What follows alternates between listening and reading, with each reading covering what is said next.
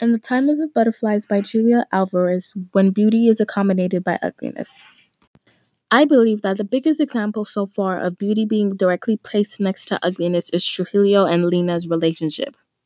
Lina is portrayed as this beautiful, kind hearted person. She's loved by everyone around her, yet she's naive.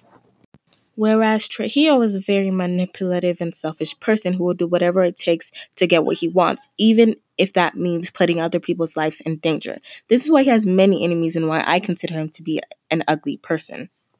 Very few people know the truth. They know that Trujillo is not what people make him out to be, but they can't say anything in fear of they might be punished.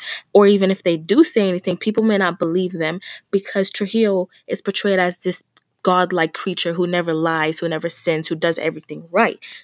But that's not what he is. He just is so deceitful that he covers his ugliness with beautiful words and beautiful gifts.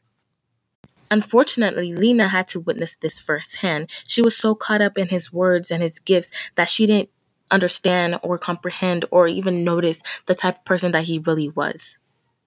In other words, the beautiful Lina was destroyed by the hands of Trujillo because he hid his ugliness behind this mask of beauty, destroyed by the man that she loved and thought that was perfect because no one else was allowed to say otherwise.